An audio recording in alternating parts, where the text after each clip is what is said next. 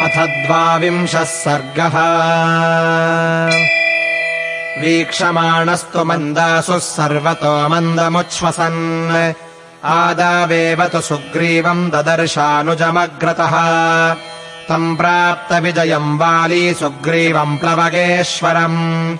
आभाष्यव्यक्तया वाचा सस्नेहमिदमब्रवीत् सुग्रीवदोषेण ममाम् गन्तुमर्हसि किल्बिषात् कृष्यमाणम् भविष्येण बुद्धिमोहेन माम् बलात्।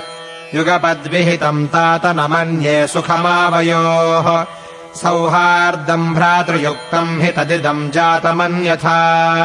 प्रतिपद्यत्वमद्यैव राज्यमेषाम् वनौकसाम्। मामप्यद्यैव गच्छन्तम् विद्धि वैवस्वतक्षयम् जीवितम् च हि राज्यम् च श्रियम् च विपुलाम् तथा प्रजहाम्येष वैतूर्णमहम् चागर्हितम् यशः। अस्याम् त्वहमवस्थायाम् वीरवक्ष्यामि यद्वचः। यद्यप्यसुकरम् राजन् कर्तुमेव त्वमर्हसि। सुखार्हम् सुखसमृद्धम् बालमेनमबालिशम् बाष्पपूर्णमुखम् पश्य भूमौ पतितमङ्गदम् मम प्राणैः प्रियतरम् पुत्रम् पुत्रमिवौरसम् मया हीनमहीनार्थम् सर्वतः परिपालय। त्वमप्यस्य पिता दाता परित्राता च सर्वशः। भयेष्वभयदश्चैव यथाहम् प्लवगेश्वर। एष तारात्मजः श्रीमांस्त्वया तुल्यपराक्रमः। रक्षसाम् च वधे तेषामग्रतस्ते भविष्यति। अनुरूपाणि कर्माणि विक्रम्य बलवान् रणे करिष्यत्येष तारेयस्तेजस्वी तरुणोऽङ्गदः सुषेण दुहिता चेयमर्थसूक्ष्मविनिश्चये। औत्पातिके च विविधे सर्वतः परिनिष्ठिता। यदेषा साध्विति ब्रूयात् कार्यम् तन्मुक्तसंशयम्। न हि तारामतम् किञ्चिदन्यथा परिवर्तते।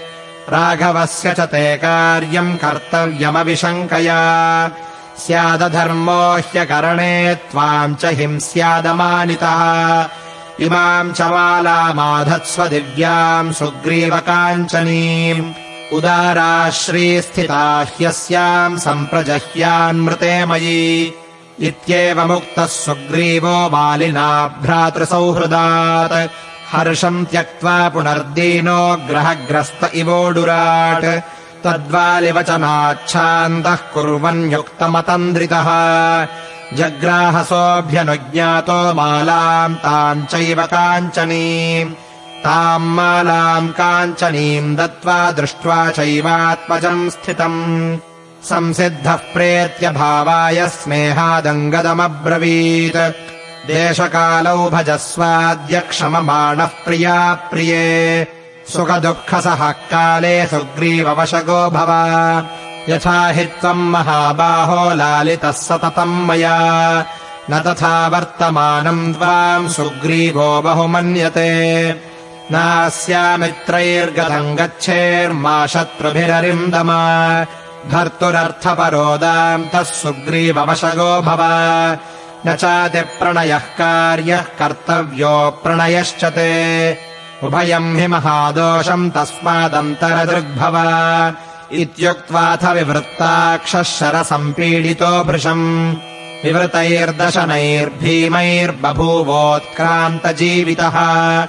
ततो विचुक्रुशस्तत्र वानराहतयूथपाः। परिदेवयमानास्ते सर्वे प्रवगसत्तमाः। किष्किन्धा ह्यद्यशून्या च स्वर्गते वानरेश्वरे उद्यानानि च शून्यानि पर्वताः काननानि च हते प्लवकशार्दूले निष्प्रभावानराः कृताः यस्य वेगेन महता काननानि वनानि च पुष्पौघेणानुबध्यन्ते करिष्यति तदध्यकः येन दत्तम् महद्युग्धम् गन्धर्वस्य महात्मनः। गोलभस्य महाबाहोर्दशवर्षाणि पञ्च च नैव रात्रौ न दिवसे तद्युद्धमुपशाम्यति। ततः षोडशमे वर्षे गोलभो विनिपातितः। तम् हत्वा दुर्विनीतम् तु वालीदंष्ट्राकरालवान् सर्वा भयङ्करोऽस्माकम् कथमेष निपातितः। हते तु वीरे प्लवगाधिपे तदा प्लवङ्गमास्तत्र न शर्मलेभिरे वने चरा सिंहयुते महावने यथा हि गावो निहते गवाम् पतौ। ततस्तु ताराव्यसनार्णवप्लुतामृतस्य भर्तुर्वदनम् समीक्ष्य सा। जगाम भूमिम् परिरभ्यवालिनम् महाद्रुमम् छिन्नमिवाश्रितालता।